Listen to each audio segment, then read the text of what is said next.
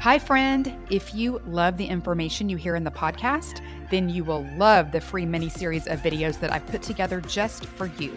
It's all about the biblical blueprint for health and teaches you exact principles I've taught to thousands of Christian women that result in weight loss, better sleep, increased energy, clearer skin, and sharper brains. You can go to thechristiannutritionist.com/mini-series to grab this free set of short, powerful teachings that will show you how to create better health God's way. It's at thechristiannutritionist.com/mini-series. Go check it out now. For behold, the winter is past, the rain is over and gone, the flowers appear on the earth, the time of singing has come, and the voice of the turtle dove is heard in our land.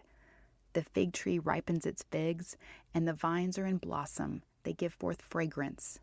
Arise, my love, my beautiful one, and come away. The Song of Solomon. Happy spring and happy Earth Day this week, my friends. It's the season of renewal and growth. The earth is generous with the provision of new foods and plentiful bounty for us to explore and utilize. Asparagus and apricots, new potatoes and spring peas.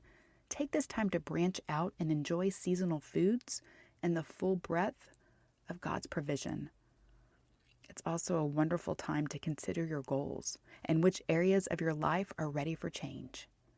Be open and receptive to the growth and renewal that God has for you, from His earthly provision to His spiritual guidance.